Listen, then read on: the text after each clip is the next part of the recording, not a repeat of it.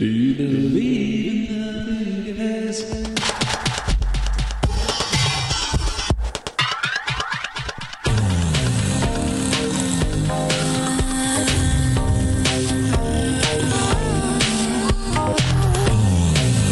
Well, welcome back to the Glue Guys. This is Mike here, Sil O'Brien. Yellow. Check us out on iTunes. Search for the Glue Guys uh, at BK Glue Guys on Twitter, netsdaily.com, Almighty Baller Radio, and Facebook. And Brian, we, we got, we're going to be doing some exclusive content for Facebook. You don't even know about it, but we're doing it. You're doing stuff without me knowing about it, Mike? We're going to do it. We're going to make exclusive Facebook only content, and then we will play it on Twitter. Wow. so it won't be exclusive. News to me. Am I going to be part of this? Yeah, our faces are going to be up there. Holy cow. People want to see what we look like. Do you know that? Uh, Do you know that? Who? Who wants to? Have you heard? Is that, Raging success after the draft when we put our faces on Periscope. um, Mike, I, I drank too much coffee before this, and I may have eaten raw chicken. a- and, I'm, and it's stressing a out. witch's brew inside your belly. It I'm really sorry. is. It's okay. I'm a professional, and I'm going to work it out. So let's get it right. So where are we at? We're at Twitter, and you know, oh god, I feel terrible. Uh, you're a professional, as in the way Jared Sullinger may be a professional with the Brooklyn Nets. Brian, Uh, oh, you want to jump right into right into my scattering report on Jared Sullinger? Uh, he's overweight. Uh, I don't know. He's that seems to be. I, that's it. That's the have we done that yet? Have we done that? Uh, the scattering report music. yeah. Uh, we have in the past. Um, I'm glad I'm but I'm going to be rolling it out quite a bit more as we gear up for the season. Excellent. I did do a fair amount of Jared Sullinger research, and by research I mean checking out Celtics blog. Uh, they did a poll on whether or not they would want Jared Sullinger back, and the percentages were roughly split three ways: thirty-three percent yes, Okay. 33 percent no, thirty-three percent only as a last resort, which kind of a yes, yes. and a That's a double yeah. yes if you're the Nets in a very different situation um, from the Boston Celtics. Keeping in mind this is from like June 24th, so this is before um, all the mayhem happened. I mean, I'm. Uh, what do I care? What do I care? Do I want Jared Jared Sullinger team? I he was a legitimate prospect at one point, and I'd be excited excited if he was on the team. I mean, I'd, I'd be fine with it. It'd be more exciting than Anthony Bennett was. Yeah. Anthony Bennett was so bad. I think Jared Sullinger has something, and what we're talking about is Jared Sullinger uh, has been rumored to be with the Nets. It seems like he's working out with the Nets. There's a picture of him and D'Angelo Russell. Yeah. Jared Sullinger's in Nets gear, and He's a foot surgery guy. This is our we're like the mecca. MSG is the mecca of basketball. We're the mecca of foot surgery rehab guys, rehab projects. Um, I'm not. I mean, obviously, I'm not opposed to to taking a flyer on a 15th guy with with his sort of past. I mean, he's 25. He's uh, he still looks giant though. I got to tell you, like based on I, I watched those recent clips from like the TBT tournament. right, Um, yeah. still pretty thick. Was thick. he playing in that? yeah, yeah, he was crushing it. Oh God. Yeah. Um, I w- I- would you rather be playing the TBT or the Big Three? I have a big. I have a big three. Uh, I mean, the big three is is the signal for when you are. I mean, you want to you want to put a good ten years in between your wherever Ricky your Davis is playing. I don't want to be, Yeah, yeah. and that's the big three. Dude, uh, Mahmoud Ab- Abdul Rauf uh, was crushing it. I watched some highlights of him, In the big three or the like gray bearded fifty three or something. You're uh, watching highlights. yeah. Of the big well, I wanted I hadn't seen any of it, and I was like, what? I wanted to see what this event was like. I got to be honest from from the TV perspective.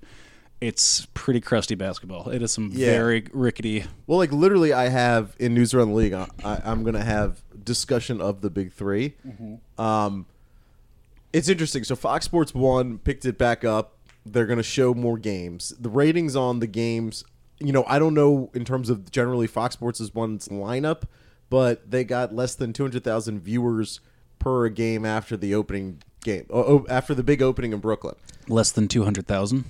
per per like the the games that they had. I think they have like multiple games in one night, right? And Yeah. that's kind of how they do it. They do it. There's not just like one game. It's eight games or something. Yeah. Um.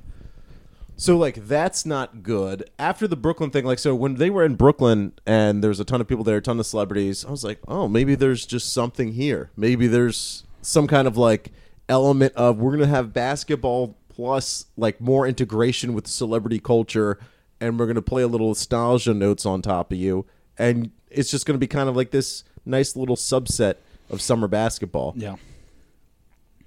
After that day, I literally hadn't heard or thought about it. Besides people getting injured because they were too old to play basketball, like Jason Williams got hurt I know, because that his tragic. hamstrings blew up. The And Didn't someone else? Yeah. And then Iverson disappeared for a week Yeah. and missed games when Iverson's the biggest draw.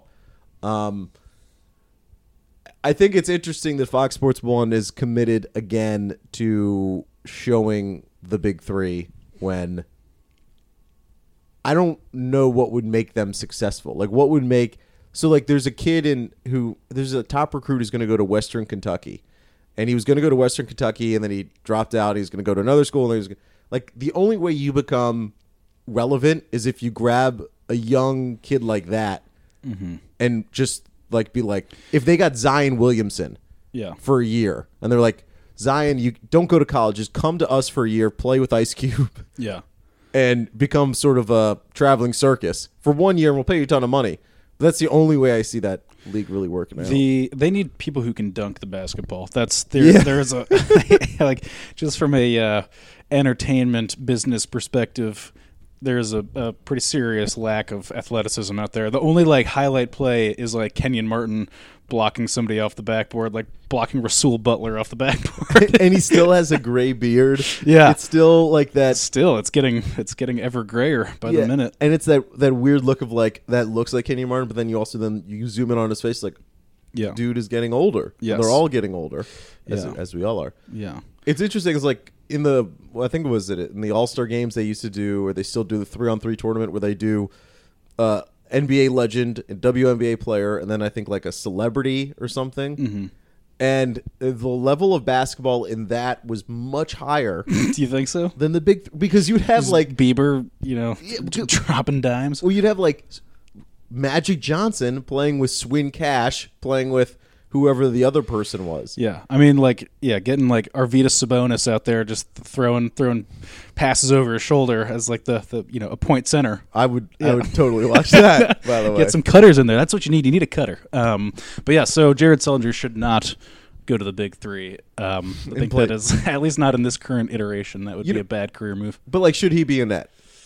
Because here's the thing: the the Nets have a ton of freaking players, Brian. He doesn't fit. I mean, the model. Yeah, of- it doesn't I watched. actually I watched a bunch of his clips, and uh, he is as like clear out. I'm, I'm working on this guy centric as you would assume a man of that size. I even went so far as to be like, well, maybe like what what kind of like reclamation products uh, or, or projects have there been from fat guys over the years? And there's really not many. And, and, like they'd be like, what are the best fat players? Always that's on the back end of their career. Like they'd like, of the best fat players. Yeah, the, That's a good summer Ol- Oliver. Miller was, uh, who I I totally forgot about. Do you remember Oliver Miller? No, Oliver Miller was a monster. He played on Dallas for many years and um, Sacramento in his in his heaviest years. But he was like 300 pounds, like six eight, real, and like a really uh, unsculpted 300 pounds, like a proper. gut. Well, like like tractor trailer's the famous big guy, but yeah, he was he had like a chest. You know, this guy is sunken chest. It's like my body, but plus plus an extra hundred pounds. You're right. Um, coming in at 200 these days. So I could tell. Uh, son of a gun. Um, yeah, mean, so the- it doesn't fit the the motion offense stuff that we're trying to do in the first place. So there's not a he would have to adapt on a variety of levels to what we're doing here to actually get some burn. I mean, I remember being super excited about him when he was coming out because I'm a sucker for high level recruits who get knocked down the draft board for some reason. Uh, Jared Sullinger was a high level recruit, and he got knocked, dra- knocked down the draft board because he has terrible knees or whatever injury history he had. The guys who are power forwards who can't become centers and can't become small forwards is a dead position. Scolas, the Scola types. Like you Yeah. can't have a guy like Scola really on your NBA That's, team. that's a if you're good. 2005 position. That's back in 2005. That was hot. It just there's not. If you can't be like Kevin Love is even in a weird situation, and we talked about this a million times. Yeah. And he's He lost a ton of weight. center. I mean, he lost a ton of weight over his career. He's Yeah. compared to where he came in as like a you know you- rookie and sophomore. Have you seen the shot of like so Isaiah Thomas? Obviously, I don't know if you heard, got traded to the Cavs. Mm, oh, uh, and there's the shot of they were on the same AAU team at one point, and fat Kevin Love and Mm-hmm. Yeah. still tiny Yeah, yeah. Isaiah Thomas just look an adorable little couple. Yeah, quite, Um, quite the pair. But like Kevin Love can't play center, and he's in a tr- he's in trouble with being in Cleveland because Like in the crunch time, LeBron's going to play the four essentially, even though he's Mm-hmm. playing point guard. He's also playing the four. Um, Jared Sullinger would not be that useful, and I would rather again, like, what's the ceiling for Jared Sullinger? Right? Here's Like, the ceiling for Jared Sullinger. It's Boris Diaw. If he can become Boris Diaw, that would be great. But Then, like, yeah. yeah. but that. That's And it took Boris. ceiling. It took it, and it took Boris Diaw many years to become the And, and he's out of the league now too. I think, right? I don't think he's on any rosters. Maybe yeah. he's on Charlotte because everyone's everyone, Everyone seems to be. every dinosaur is on Yeah. Charlotte at this point. Um, but the ceiling is something like a serviceable guy that can get you 11 points on a random night, make some decent passes, which is what Sullinger can do. But wouldn't you rather again look for the next Hassan Whiteside and just keep trying to get guys out of the D League that are super interesting that have had a weird path so far? Yes. They again, the Nets have a lot of players. Milton Doyle needs to make this team, Hmm. and if Jared Sullinger's on this team, Milton Doyle can't make the team. So, Is that right? Is he blocking the way for? I mean, but look, the front court depth is is abysmal at present. I'm fine with that. I really because I think just it'll going to go all all guards all that- day. This team is going to be so much more interesting if they don't try to like Yeah. if they don't try to play a Scola type, if they don't try to play a Sullinger type. Pure small ball all day. I'm not ashamed of Mozgov and Jarrett Allen being centers. Yeah. Do you know who going to be like the the Celtics centers this year are Aron Baynes and Yeah. I don't even know who else. They're they're going to play some or Horford at the five, but Horford doesn't want to be a five. He wants to be a power forward. Um, like wh- this team, I don't know why this team would feel like it's not like Jared Sullinger is going to make you a playoff team. No. So, and what matchup is Jared Sullinger going to make you better? He's not. He's not going to like. Yeah. beat- When, when you play Charlotte, he's going to go. Charlotte is, Yeah. is the only team. Whenever when Zach Randolph comes to town, we I mean, if it happens, what, number. what are we? We're not going to drop their win total or anything, but yeah. So that's a no go on Sullinger. Um, love it. also in the comment section on Celtics blog, though, he everyone was like, "No, God, no!" Like all of the anyone that's inclined to be vocal about this kind of thing was vocally opposed to it. Um, so yeah, so I don't know. I don't know for what that's worth, but um, hey, the Vegas odds came out. for the NBA over under win totals. Yeah, which were super surprisingly interesting, at least from a Nets perspective. yeah. I felt like um, I got them right here.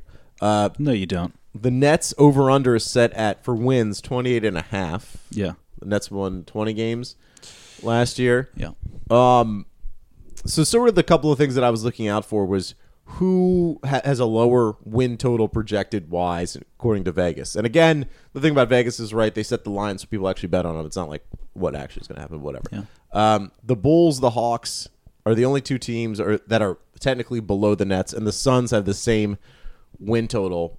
Um, so if if we're playing this out, the net the Nets pick would be three or four um, which we who, whatever team that pick will be going to, we don't know. And the other interesting fact is, I think the Lakers are predicted to win six more games than the Nets, which yeah. Like, again I don't know how I feel about. But wh- what do you? how Here's you my feeling line about the number? Here's my line of thinking in all Yeah. this. Um, I think that basically, so all of the teams, like, here's my cutoff for. So here's what I think. I think it's pretty egalitarian for the really, really bad teams where where we're at. I can't. I don't know that there's anyone that really jumps off the page as particularly abysmal. And uh, this season, this season, I mean, I know that Atlanta and, and Chicago, everyone's like I think the Bulls are, raging on. it. Yeah, I'm. You know, and I'm excited for a bad Bulls team. We haven't had that. and and even still, like Vegas, I think gave them like 21 wins or 20 wins or something like that. I don't know. Maybe you have it, but 21 and a half. Yeah, 21 and a half um, which is like not i mean in terms of like the bell-shaped curve of curve of abysmalness not not super far to the left side of it um, Sure. so but so atlanta bulls brooklyn and then so above us are phoenix sacramento orlando new york indiana lakers that's sort of my cutoff for i could see any kind of interchangeable you know it could break depending on who gets injured or whatever sure. could be ahead or way behind any of those teams. Um, and then like and then it goes Dallas, Detroit, New Orleans, which I think are significantly better. Um, if if we're making a tier system, which guys in our position are are often wanted to do. Yeah. Um, I so mean- with that in mind, though, keeping in mind if you have if you do fall, if you if everything breaks right, and I think this is like I think this season in general will be sort of a referendum on for the Nets how much how exactly how much culture or attitude or all these you know heretofore in, intangible things uh, actually matter towards your win total. Um, because this is a very good example of a team that's like motivated for the purpose of being motivated, and a lot of the teams in in this group that I just mentioned probably not motivated for any any real reason.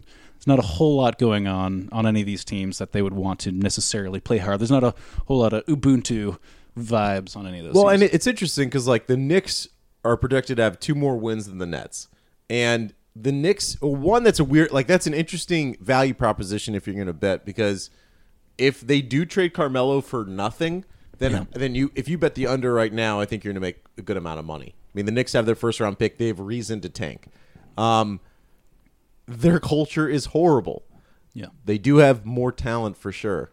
Um, the the thing about the culture argument for the Nets is is while we saw the culture persist throughout the entire season, you know, we talked to Irina Pavlova, talked about how at the end of the season they had that dinner and everyone was happy still, even though the season was horrible. I mean, justifiably it was it was a bad year if you're just going to take a long view perspective.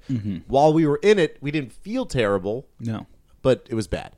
Um, I think with this team, if they don't win early, the culture thing is going to wobble a bit. I think I don't. This isn't. I don't know if they're going to have this overriding sense of culture because there's there's a weird amount of hype for a team that's not good, Yeah. right? Yeah. Um, well, it's also it's interesting because I sorry to interrupt. No, you, I didn't mean please to do. because I've seen I've seen I've seen that there's a nice big uh, a nice dichotomy here where there are people that are falling on the Nets are going to surprise you and be fifth or eighth worst or whatever, or like some people even dare to say playoffs, and then some people you know many of the sort of familiar ESPN heads are just flippantly like they're going to be bad and. I'm not sure. I mean, I'm willing to hear arguments on both sides. I'm not sure I'm decided yet. I'm not. I'm not sure. I think I have a full blown opinion on this because Yeah, um, I could see it going either way. because there's just too many players on the roster that are the 50 50 like Caris LeVert is the perfect example of a guy you have no clue who he's going to be Yeah. if he's the same player as last year that's not that's not good enough Yeah. If he's the same shooter as last year that's not going to be good enough. If Jeremy Lin actually plays basketball this year that'll be good. Yeah. if D'Angelo Russell is better than he was last year because he will have to be better than he was last year that'll be good. Um if it is a true horror show at center and you just can't play anyone there and that that's productive that's going to be very bad. And Yeah. then so a couple things i'm going to i'm going to be watching is is Allen Crabbe worth it Mm-hmm. i think that's going to be a big question this season because while we i think we all were happy with the Allen Crabbe trade for the most part Yeah, you know not loving it but I think it's a. I think it's the right move. Right move. how we'll say it? Yeah.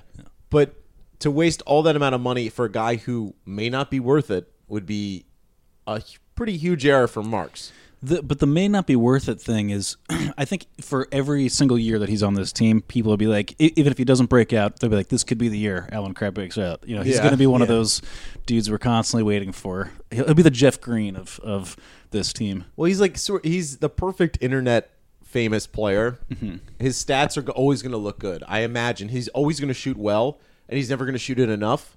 And there's always going to be someone to defend him and say, you know, if they just gave him more opportunity, he would be better.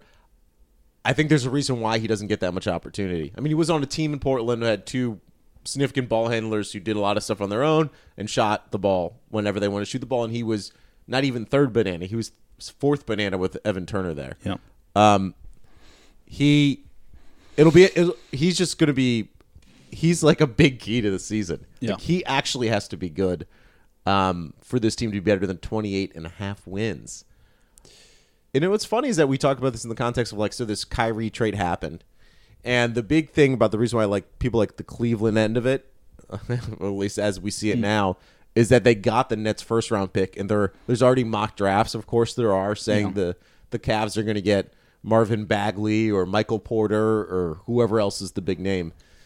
Um, Yeah. I don't. I really don't believe that. I if I had to bet on is the net are the Nets going to be a bottom four team in the league or if they're going to be um, within the the last four lottery slots, Yeah. I would choose the last four lottery slots over the bottom four, like the be- top four picks over the last four picks in the lottery. Yeah. Where would you go in that frame of mind? Do you think they're going to be closer to playoffs or closer to the bottom of the of the racket? Well, I'll, well, I'll tell it like this. Here's my. Uh, I've been listening to a lot of like podcasts and stuff recently about uh, the the trade, and a lot of people are uh, asserting that like, well, Danny Ainge, a you know a, a hawkish basketball mind, thinks that they're not going to be. Uh, you know, the, the Nets aren't going to be in the bottom three or whatever because that otherwise he wouldn't have traded that pick. And I think that that assumes a fair amount of things and maybe unfairly.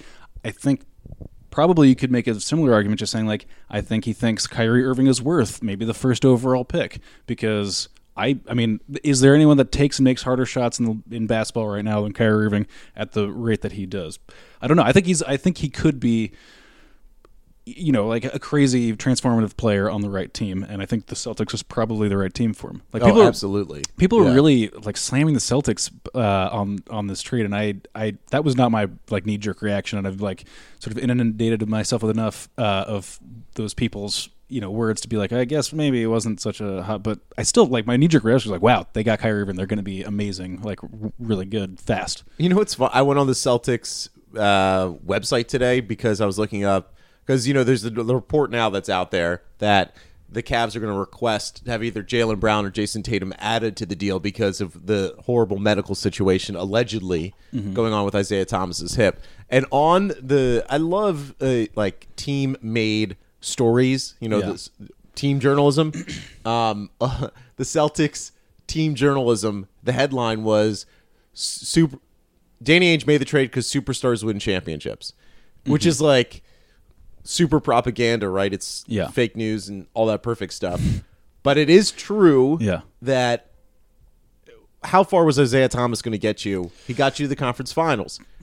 I think anyone would say that Kyrie against, Irving against will be better. non-competition too. I mean, like let's be honest. Yeah. Um, and that's all well And and they good. and I- nearly lost to my Wizards, who Yeah. are a flawed team completely. yes, Like completely. And sh- should not be competitive with. yeah. Can I tell you, as a Wizards fan, I'm more happy that uh, Kelly Olynyk is off the Celtics than Yeah. than I don't like. I don't care about Kyrie and Isaiah. I, those, that's, a wash to me as Yeah. a Wizards fan. I'm just happy Kelly Olynyk is off off the team because he was he was the only guy that could actually kill us. Is that right? Yeah, I mean he he he just had that one Kelly, big game. Kelly was a wizard killer. Kelly Um, was a, oh that's good. um, Um, but yeah, no, I think, and I also think that um, you know, Danny Ainge is selling high on Isaiah Thomas, and I hate to say it because, of course. um, you know, he had an, an improbable season. I think, I think, I think that this is probably the peak of Isaiah Thomas, especially with regards to the injury concerns that everyone's you know talked enough about. Um, Well, and it's going to be the fact that he's leaving this perfect built system for him to go to a team where he's going to be a secondary ball handler. Yeah. He'll be a, an amazing secondary ball handler, but he will be a secondary ball handler. Um, the Jae Crowder, like, Jae Crowder is the key to the Cavs title hopes is hilarious to me. yeah, I know people are talking about this. That there's like the real component in this trade, the real. Uh, the warrior killer. Yeah. that's what he's going to be. He's going to guard KD and he's going to guard all the other wing players. The dude, I mean, okay, here's what the funny thing is what we do is that we we add a guy's basketball on court value because of his low contract. Yeah. Crowder has an amazing contract. It's 7 million dollars a year for like the next 3 seasons. yeah. That's incredible. But if he was making $12 million a year, no one would be talking about him as like this amazing. He's be an okay wing, which is what he is. My theory is that these guys, anyone who averages around two steals and two threes per game because everyone plays fantasy basketball, are like, I, I love that guy. He's great. That's, and, uh, you know, I do have I do have like a couple of questions about the Kyrie trade that I want to throw your way. Some philosophical questions. Mm-hmm. So where we're at right now, and the last time we did a podcast, we literally talked about Kyrie. We did it like right before the trade. yeah, it was minutes, so literally. it- so I I, I always hesitate to always do don't. this. I hesitate to do this. But what we know right now is that the Cavs allegedly are saying that uh, Thomas's hip is bad, and it's worse than what they thought, and they're going to ask either for more resources or they may just completely revoke the trade. Um, question to you is: Do you actually believe that the Cavs were shocked about Isaiah's hip, or was this just a ploy to get more out of the Celtics? I I'm so I'm so weirded out by this whole thing. Like, I, I mean, obviously, everyone's talked about how there's like no precedent for going back to try to leverage more stuff after like, I don't know, it's crazy from top to bottom. The only time, have, can you think of any other like, just just rescinded deals like this? Like Shareef Abdur-Rahim back in 2005 to the Nets is the only one I can think of. Um, in in baseball, I mean, I know it's different. It's super common for a guy to find out that some guy maybe does have like a shoulder issue that they throw in a back end prospect. Basketball doesn't work that way. There are no Yeah. back end prospects to throw into the deal. There's not, and like, and really, what does that help the Cavaliers? There's not like, what is it? I mean, obviously they want Jayson Tatum or Jaylen Brown. That would help them. But why, if I'm the Celtics, would would that like and so make you feel publicly, better like, about it, Isaiah it, Thomas? It puts you in a really odd position with Isaiah Thomas too. It's it's a I you know I I don't know. I is it isn't it just a, a proper Cleveland gaff because they're poorly managed? Is is that is, is it as simple as that? Well, and it's so. This is what's interesting to me. So, Like, is it a ploy? Yeah. What was that sound? That was Uh, I don't know. It's a little update. Um, is it a ploy, or are they actually surprised about the injury? If they're surprised about the injury, then that's on Cleveland. And if I'm Boston, I'd say, like, I'm. I know that that's why they do medical testing. They do medical testing to at the end of deals to actually justify a deal, that to, to confirm it and say everything's okay. And you can't know a guy's medical history until he's in your building, whatever, whatever. But the, his hip injury was well known. It happened in the playoffs. It happened at a certain time when everyone knew it happened. He couldn't play in the playoffs because of it. So if you're surprised by that, and you're surprised by the severity of it, you're dumb. Yeah, Um, if you looked right at me too. You're dumb. I was, I was just like, uh huh. Um, but it would be worse to me if, if like the so Cleveland has a new GM. I don't even know his name. Altman, Koby Altman, something like that.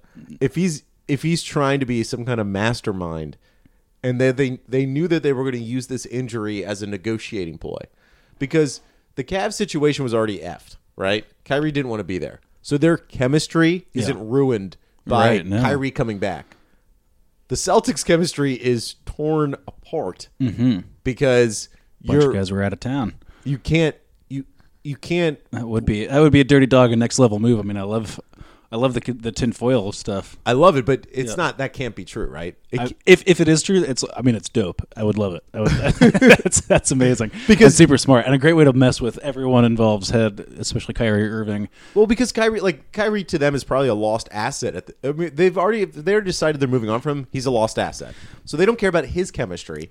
It's also and honestly, it's worth it for the pick. Just in the first, like they should take the deal because they're not going to get a better pick. Like I mean, they were looking at Eric Bledsoe and and not anything else basically. Yeah, because the Suns would not include Josh Jackson, which is again still nuts to me because I know what's going to happen. We're going to get to December.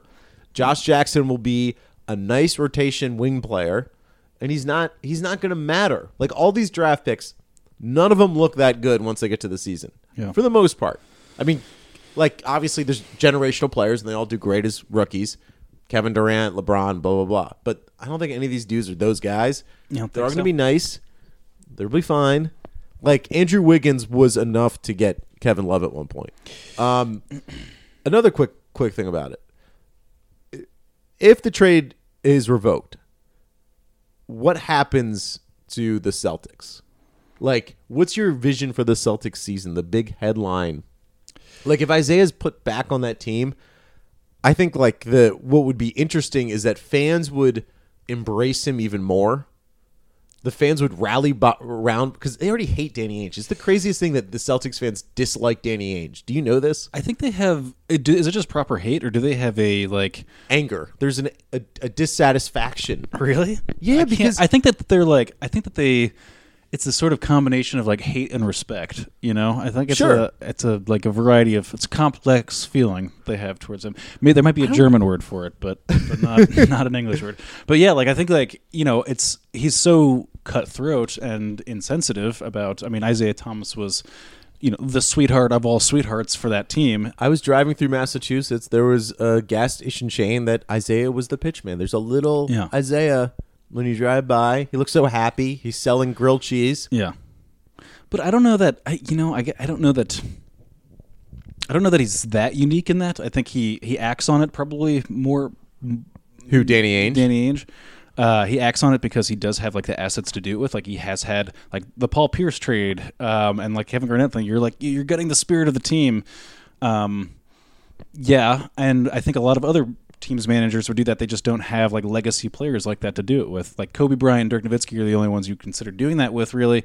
And Dirk is still like sort of productive and not really worth doing that with. I mean, you would consider doing that with Kobe, but you know that was a special circumstance. There's not a ton of players in that position where you know, but and and more often than not because they've already left their you know their teams in one way or another. So I'm just saying like. Um, I think he's not unique in the fact that he's got like even like there, I was reading an old interview about M- Mikhail Prokhorov, and he said that he doesn't like to come down into the uh, locker room that much because he doesn't you know he doesn't want to hear about guys having new kids and you know buying houses and stuff because it'll make it'll it'll make the, it'll cloud his judgment when he needs to trade them. And I totally get, like when I play NBA 2K or Madden, and I'm the my favorite team. I'm I'm I do not want to trade Trevor Booker Yeah.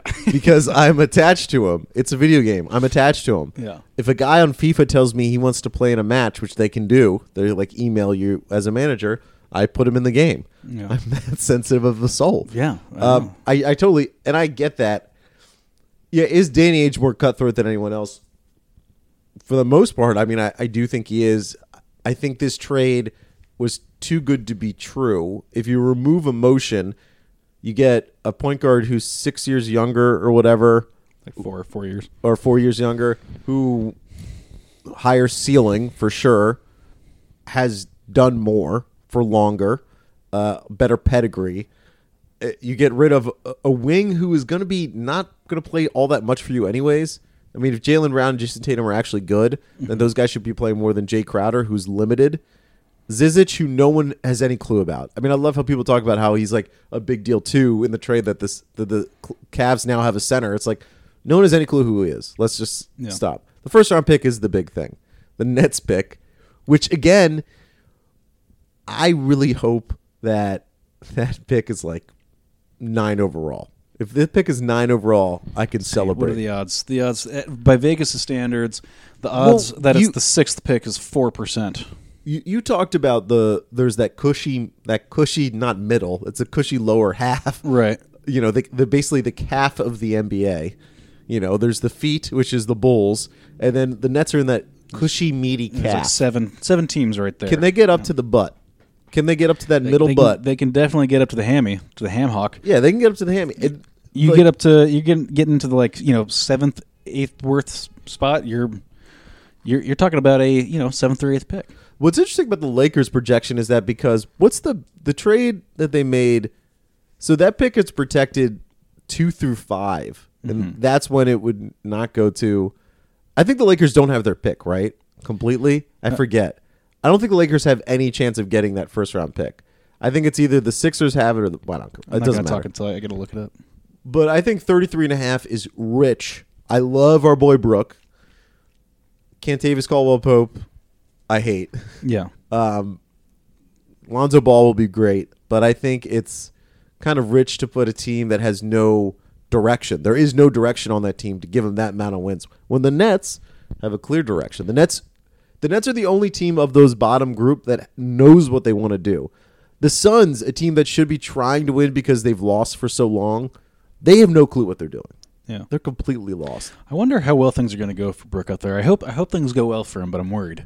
Well, what will be interesting? about What's Brooks' next team? Yeah. Like he's going to play for the Lakers this one year. He's not going to be on the Lakers the year after that. Um, like who in the NBA? What will the salary of Brook Lopez look like? Because we talked about. I remember when when he re-signed with the Nets. There was debate about whether it was a worthy contract because of his foot problems, and he's done well. Yes, turned out to be a big win. who and what will be paid for a guy that can now shoot threes but is still slow footed on defense in quotes and is limited. There's a limit to Brook Lopez in today's NBA. I love him. Could he come back here to the Nets? Yeah, I don't know. I don't know what's what'll be the future for him. I think like his his real like golden years are still ahead of him, and I think it's as like a killer sixth man, like bizarre sixth man on a very Oh, good yeah. team. You know, Like Greg Monroe, but Yeah. twenty five percent better. right.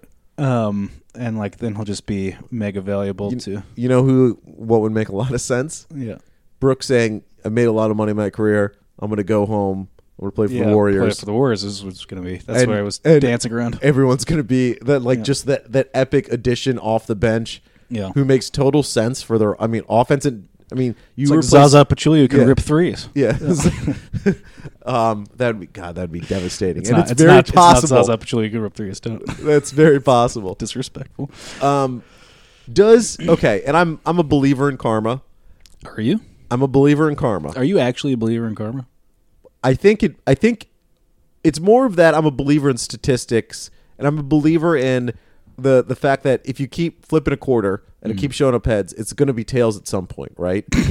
Well, well, yes. the The Celtics have been flipping that corner quarter, and it's been heads consistently ever mm-hmm. since the KG Pierce trade. What I am hoping is that this this trade, this ripping out the heart of the Celtics, throwing it to your competitor, stealing away the young player, mm. giving away this pick that yes, I the Celtics deserve that pick. They made the trade, but I'm I'm still mad and bitter about it. Mm. I'm hoping this is now them flipping the quarter and now it's tails and Danny Ainge has extended himself too much, not realizing how good of a situation that they may have had. And then this help outs the Nets. The karma of this this ripping out the heart of your team mm. will reverberate down to Brooklyn. Yeah. And the Nets season will be way better. This trade will be mm. this trade will be revoked. Wow. Isaiah's hip will not be good. Um, I don't want that, but that's what's going to happen. Yeah, this is And the Nets are going to make the playoffs. A real so, karmic so bottoming this out here. amazing, you know, Nets pick that people are talking about as being the number two overall, which I don't think will will that will not happen. here's here's what I think. I mean, regard, and I like your idea, but in terms of like the karmic cycle in this, I don't think the Nets are still on the good. We're not on the good side of karma yet. I mean, we were Not yet. We're, We're there. doing it. We're Shoot there. the marks, man. We We- haven't done. I mean, I don't know. Kenny's Mr. Karma, good times. He runs on the treadmill after losses. Yeah, which I mean, every maybe- night. Yeah, I don't know. Maybe we just paid our dues for like that. Uh, we're going to win a championship in five years. Maybe that was the. Um, hey, uh, one quick thing. Um, The Nets Let's- are back. switch it back to the, to the Nets stuff. Uh, did you see the new jerseys, the new Nike jerseys that are exactly the same with an in, giant? I think it needs more infor. That's, I'm going to go ahead and say. I think it's. I think we could go for a little Bigger, more redder? infor. Yeah. Do did you want to see something different? Mm. I did. I wanted to see something different. I didn't want it. I didn't like. I didn't want it to be the full time jerseys. We haven't seen alternates, right? We don't. We don't. No, we just saw the the, The away. basics. Yeah. Did you want something different? I mean, I, I'm expecting something. They better roll something different out, but They're not. they're just not. Well, in terms of the home and away, it's not the alternates. The yeah, the, al- alternates. the alternates. I'm we know it's going to play on old. it's going to be Long the Island blue and the gray and the Oh, the Dodgers. the Dodgers one.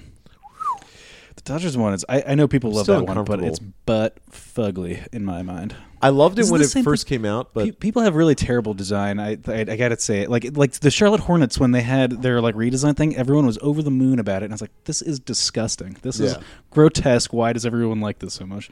well, it's like the whole thing. It's going to be. It's to look bad in five years, but then in fifteen years, Yeah. everyone's going to be wearing it. You know, it, it looks super cool. But true, true. But then I, I was excited to see if the Nets wanted to push it a little bit more. The fact that their colors are black and white, though, I think that limits the amount of creativity. Mm-hmm. I would like some pinstripes. Give me some. Give me like, so, like some mafia pinstripes. Oh, Jesus, this you know, sounds- like a You- you black go- suit with like just Like, just white, like a John Gotti theme. just a white, yeah, a light white pinstripe, and that's why they can also play into the Yankees. You know, with you know they could have a Dodgers uniform, which is the whatever, then they play with the Yankees. They got the pinstripe put little like- fedoras on them and get them out there. Yeah. Perfect. yeah, um, smart. I like it. Uh, what couple more things? Sorry. The Nets are back. more. I love uh, that. I wanted to give a shout out to. I found a really great YouTube channel uh, called Speed of Lynn, and I was watching their stuff, uh, his stuff, and uh, I think everyone should subscribe to it because if it's if he keeps making the videos that he's made last year. Uh, you're gonna like him, but he goes in on and like sort of breaks down the offense and stuff. And he had a particularly good uh, episode about uh, the the motion strong offense that uh, Kenny Atkinson has deployed last season, Sure. uh, versus the pick and roll offense that they used, and he did some like advanced statistics about it and stuff. And it's if for any of you out there wondering whether uh, like this offense is more geared towards D'Angelo Russell, I think you can rest easy because if they do more motion uh, strong offense, it appears like that's the more effective version. Uh, I think one, the, one of the stats that I pulled off the screen, and, and again, shout out to everyone follows Speed of Lynn. Uh, he said uh, statistically watched a bunch of footage and, and pulled 14 points per seven motion sets for Jeremy Lin versus 13 points per eight pick and roll sets. Uh, which is a so for that's point sixty three points per game uh, points per possession versus two points per, per possession, and they ran that at a 60-40 split in favor of pick and roll. So you can it's almost it's you're pretty safe to assume you're gonna f- you're not going to be pick and rolling pretty much with anyone. Like Jarrett, the Jarrett Allen or Timofey Mozgov pick Well, and roll yeah. is not going to be a threat. That's what's interesting is that the the league is overtaken by pick and roll offense, but Yeah. there's no one to pick and roll on Right, this team. Who- right. maybe that's why you get Jared Sullinger because he actually is a he's not a roller, but he's a picker. He's he's certainly a picker. Yeah, he can he can throw that. But you can't run it with Mozgov. I mean, Jarrett Allen is projected to be the the pick and lob dunk type of dude. Yeah. Like he should be that. yes, Um, I think you're 100 percent right. It's going to be a lot more. This offense is going to be a lot more sort of slashing around, moving around quickly, multiple ball handlers trying to create mismatches, not via picks, but, but, but via motion. But in particular, what's interesting too is that the way that the motion strong offense works is that the primary ball handler gives up the ball very early on in the set. So you'll see, and this was this was used a lot more in the beginning half of the season last year because then Jeremy Lin went out and they had to sort of reconfigure everything. Yeah. Um, but in those first games where like it was like, oh, the Nets are overachieving. What's going on? Uh, I pulled a lot of like statistics from that, and uh, that like those sets, it basically starts out with like pass it to like the three in the corner, you know, like or like at the elbow, uh, extended, and that's how the set starts. And then Jeremy Lin goes off and like does like a basically like you know hammer cut thing. I'm interested to see how much D'Angelo Russell is not going to be a ball hog this year. I don't. I'm not saying he is a ball hog. I think there's going to be a, a reaction inside of himself to basically be like, I'm the dude, right? Yeah. I'm the. I'm going to be the hero, and I need the ball in my hands. When I that's not the best way for him to play basketball. No. It's not the best way for this team to play basketball. I have I've I have faith in Kenny Atkinson's ability to rein that kind of thinking in. I really do. What do you think? So, D'Angelo was the he like he was in he was hanging out with Odell Beckham junior yesterday. Just we've been now. He's now a, been a net for two months. Uh, who? Sorry, D'Angelo Russell. D'Angelo Russell. Give me your feeling of D'Angelo Russell. What do when you think about him as a net fan? What do you feel I, about I'm him? only getting more excited. I mean, as like more and more media sort of rolls out and people start like have have sort of endeavored to unpack, you know, what a person like like a player like with his projections traded at this station in their career, a lot of James Harden comparisons are being drawn and his statistically speaking on paper is very much on par with a player of James of James Harden's caliber, and it's hard not to get excited about seeing that kind of uh, that kind of stuff. So that combined with what I think is is just one of those sort of crazy confidence uh, mindsets that that neither of us really have, but but Yeah, some but some some professional some professional athletes seem to have. He's got that to at at an elite level of his own, and it seems to just be growing and growing. Um, like I don't know, it's really hard not to not to let like as, as far as like think about the Deron Williams. Uh, like transition period versus the D'Angelo Don't even- Russell. I can't even think and about it's, it and anymore. It's, you heard you would hear stories about Deron Williams complaining he just bought a sixteen million dollar penthouse in Tribeca or something, and he's like, "The city smells a little. I don't know." God, such a wet fart. Like what a wet fart of a human. I, I mean, I, the one that anyone who's like super rich is complaining about New York City is like, You know, like you you have the best of this. Go of this. away. Go away. I agree. There's much of it that sucks. You don't have to deal with that. yeah, yeah. You you Uber or Yeah. personal car everywhere. It's it's to- that, that's to me that's the only Yeah. bad thing. Um, I'm I'm with you. I think so. Anthony Puccio did a recent interview with D'Angelo Russell um, at when I guess D'Angelo was at the Nets like kids camp of some kind. So Anthony Puccio talked to him. Everything I'm getting from Russell is positive. Like, and not even like I'm not saying like he's been he's going to be this tremendous Russell Wilson type leader that's going to resurrect this team and they're going to be amazing. But everything he's saying is the right thing. He's saying it consistently. he has yet to even take a shot at the Lakers. Like he's only said that I want to beat the Lakers. Mm-hmm. He hasn't taken a single shot at Magic Johnson when I think he had the full right to take a shot at Magic Johnson. Who cares if Magic Johnson's a Hall of Famer? He's more mature than Magic Johnson. Yeah, You know? he's better than the, well, like the I mean- classiest guy. Yeah. But like seriously, like that. It, I've, I'm 21 years. Like so. Wait, know, do you think of Magic Johnson as like the classiest guy? Was that an actual take? Like I don't. I think Magic Johnson is is a beloved and great guy, but I think he does like accidentally say some dumb things. Of the NBA superstar level. So I actually have this. I have a. I have this in news around the league. Um, and we can get to this later. But like basically, like if you look at the best players in the NBA history, most of them aren't cool people or like respectful people. Most of them are weirdos. Okay. I'll point that out in Kobe Bryant what he's been doing lately. Okay. Magic has seemed to be relatively a completely normal-ish person. He's bad on Twitter. There's no question about that. He's mm. not good at Twitter. But it's and he but he typically handles every situation extremely well. It's strange that he said what he said about D'Angelo Russell. He said it because that's how he feels, mm-hmm. and that got that snuck out of him. Yeah. Um, well, see, this is it. Like nobody has to hasn't scrutinized his stuff before because he hasn't been in a, like a you know a position where your your media presence really matters as much as it does. And in this, and yeah, so I mm-hmm. think I think it's a learning curve thing, obviously, but it was pretty badly mishandled. You know, and that's what I think is interesting. So, like, we always say about athletes that they should, you know, why don't they do this? Why don't they say this? Blah blah blah blah. And we understand that these athletes are getting a lot of help from agents and PR people. Mm-hmm. D'Angelo Russell is actually seeming to to follow advice or f- guiding him his own self through this minefield of going from L- LA's number one team to Brooklyn, two major media markets. He's made that transition without negativity, mm-hmm. right? And I think that's that's a, a positive sign. On the court, I'm super excited to see. I'm just so excited. I'm. This is this is going to be fantastic. the more I think about, it, like you know, the the memory of Brook Lopez, dear as he is to my heart, is Yeah. pretty distant at this point. I know, right? yeah. um, the only thing, like, I still wish they didn't give up the Kevin, the Kyle Kuzma pick. Yeah. Um, Yeah. because now he's looking so He's goddamn looking good, so- so and he would be perfect on this team. Not that they would have picked him, right? But Who knows? but that would have been yeah. that would have been exciting. Last thing before I Yeah. let you have the mic again, um, wanted to read something from Cheer Boy Louis Estevez. Um, he kind of had a uh, a killer comparison for us, but so he kind of just he just did the job for us, so we don't have to do it. Excellent. Which is my favorite. So if anyone out there, Cheer Boys at netspod at gmail.com, you can just if you want to think of a killer comparison and even better, do it, and I will just read it. That's now we're cooking with gasoline. Um, so uh, first of all, thank you, uh, Lou, as ever. He's like definitely the George Washington on my mount.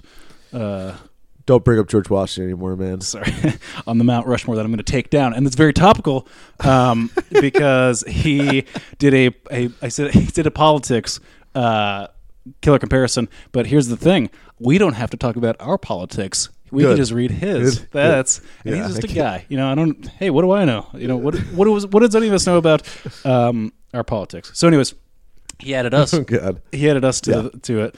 Uh, so glue guy. So he compared us to politicians, right? So the Oh. glue guys. He said, "I would say you guys are Al Franken, funny, irreverent. Oh. Sorry, I know you don't like being constantly painted by the word, but it works. It's true. Um, and pretty goofy, but ready to throw down some knowledge when needed, and impressively so. That's for you, Mike. That's Um, sweet. Billy King. Uh, so uh, he says, "Okay, I'll probably show my political leanings here, but oh well. Maybe this is the sort of thing that can be done on the air, as may piss off some of your audience, but you know, whatever." Uh, he says Billy King is George W. Um, they both tried to do what they thought was best, but made a series of mistakes that eventually dug the team slash country into what seemed like an unrecoverable hole. But I think that's a extremely it's Pretty good. well thought I'm- out. I'm honestly I'm and- reading this because I think it's really good. Like, Okay, yeah, that, that's really well done. yeah. Um, I would if this was just like That's not even that partisan. That's just that's just a good It's a hot- it's a- history history take. Great take. Um, Sean Marks is Barack Obama, new, youngish, uh, youngish looking guy when they started who doesn't have eons of experience but fresh new ideas that gets everyone all jazzed. The rest of the league world likes them as well, and they bring a subdued, quiet intelligence to their position. And can I say, both born outside the country. Mm, yes, both from Kenya. uh, D. Will, uh, he's Ted Cruz. it's great. It's just so good. I don't even think that needs to be explained. No one really likes give it to him, especially the folks who interact with him the most. Has some talent, and at one point looked like he was a star with a huge potential for a giant career. But Wow. his surly negative attitude just seemed to piss everyone off, and now he's just some guy everyone hates. Uh, so good, Phil Wow, Jackson. that's- yeah, Phil Jackson's Donald Trump. Someone had to be. Um, also, he's not a net, but hey, it fits. Both had an incredibly successful career in a somewhat related field, and then decided to run the whole damn thing, and it fails miserably, tarnishing but their previous accomplishments. They lash out hard when they both get hammered by the press, by their failures, firing, alienating those around them. Good. Um, Kenny Atkinson, he's Bernie Sanders. The guy comes in, starts preaching team basketball, sharing the rock, and everyone being able to share and distributing the ball. In this classless, positionless world that both preach and they rely heavily on youth, the millennials, for Bernie's main man in uh, for for sorry the millennials for Bernie's main support, and in KA's case, he is relying on very young team to implement his vision. Um, so Wow, that's that, giant shout out to Lou Estevez. that's perfect. Uh, you might get a double Cena. No, just kidding. Um, but but but yeah, that was great. And thank you for for solving the killer comparison drought. perfect. Yeah, I don't even need to. There's no need to comment on it. No either need. because that, that was kind of perfect. hero. Uh, you want to do the news? It's the news.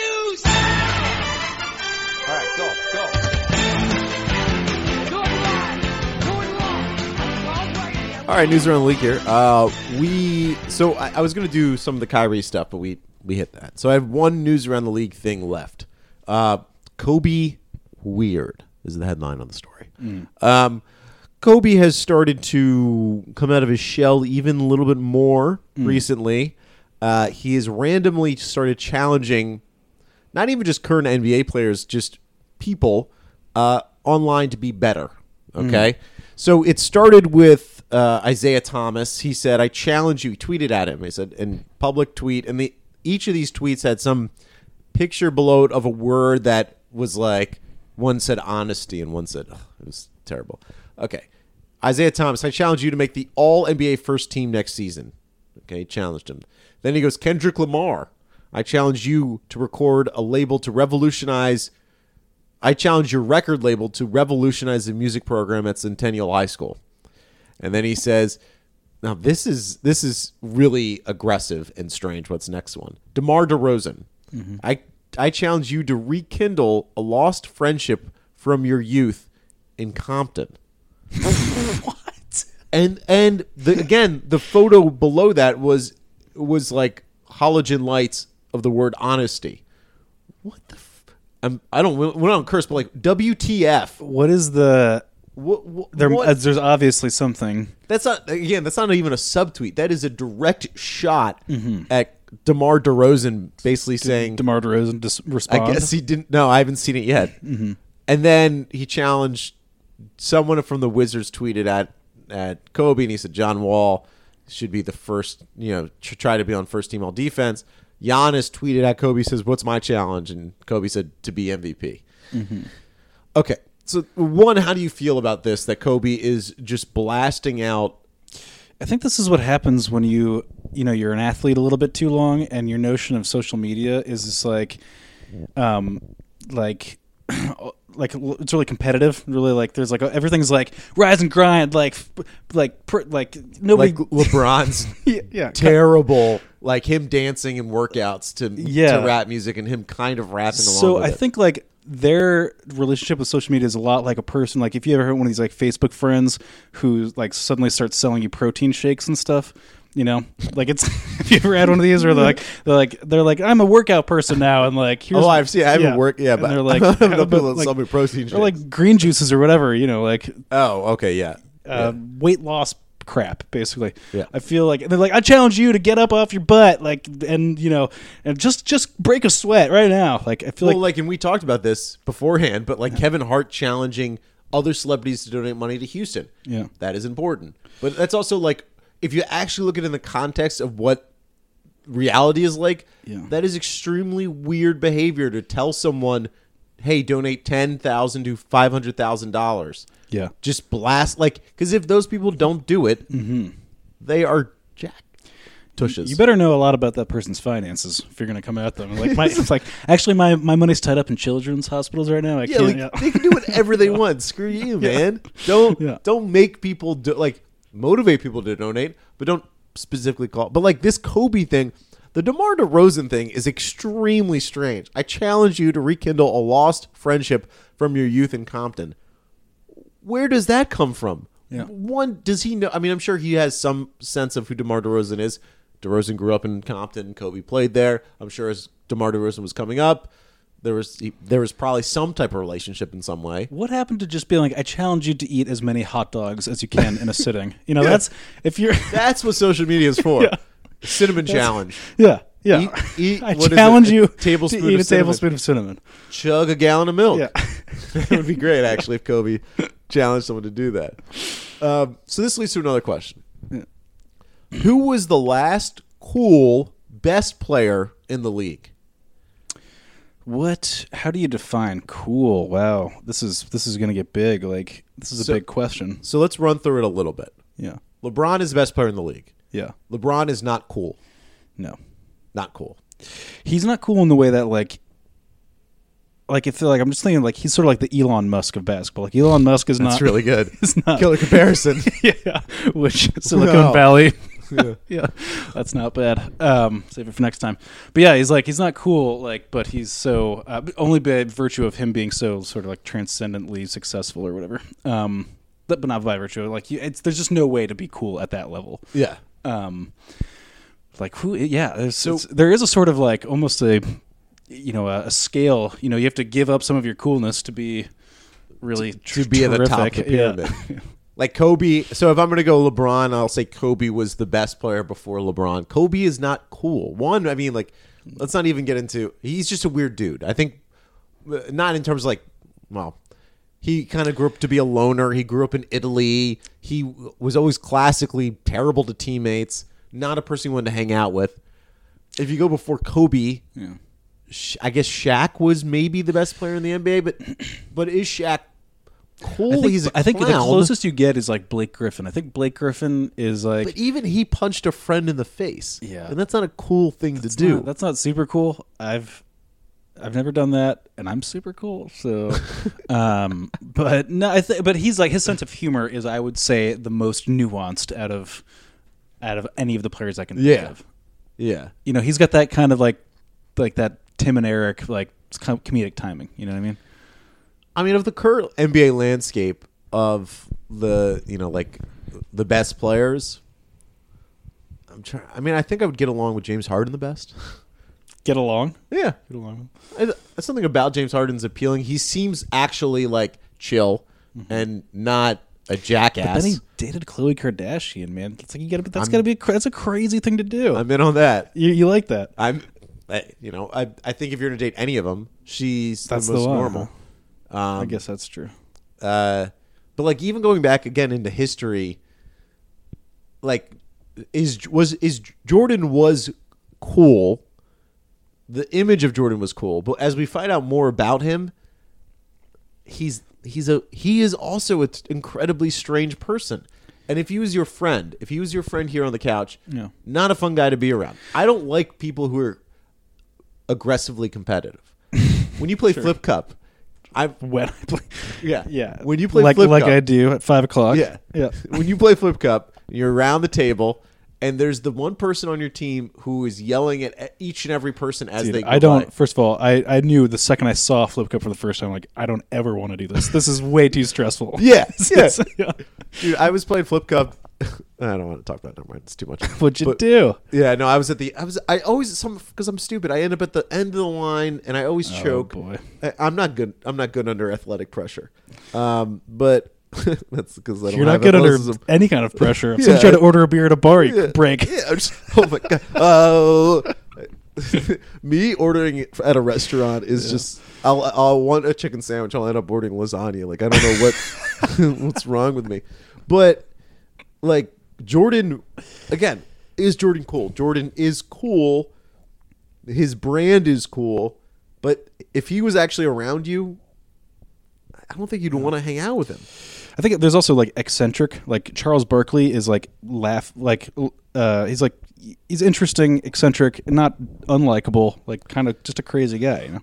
Yeah. Um I don't know. There's, but yeah, no, it's it's an interesting, it's a good theory. I like it. Hey, by the way, did you see there's a ramen place that it's just a bunch of like cubicles, and you go in and you you don't interact with anybody, and you just sit sit in a booth and eat ramen by yourself. Does it come out of like a slot? it comes out like of a a- slot. Yeah, you don't really? see anybody. I was like, uh, that's for Mike. That's a Mike restaurant right there. I want I want the uh, French prison restaurant where it's like a Count of Monte Cristo, where you're sitting in like a darkened like Wow. stone cell, and they open up the thing, and the thing comes to you, Yeah. and you just take it. You don't say hello to anyone. You just There- sit there and eat there was in Prague. Uh, there's like a bunch of in of Prague. Mike, you you've got to let it go. You've got to let this jealousy go. Um, in Prague, there's a lot of theme, like hilariously dumb themed restaurants, and there was one um, Nice. that we went to. It was like a caveman themed restaurant. Oh, So, really? yeah, yeah. What were Get you eating, like, giant like rib thing on like a I'm stone, like a.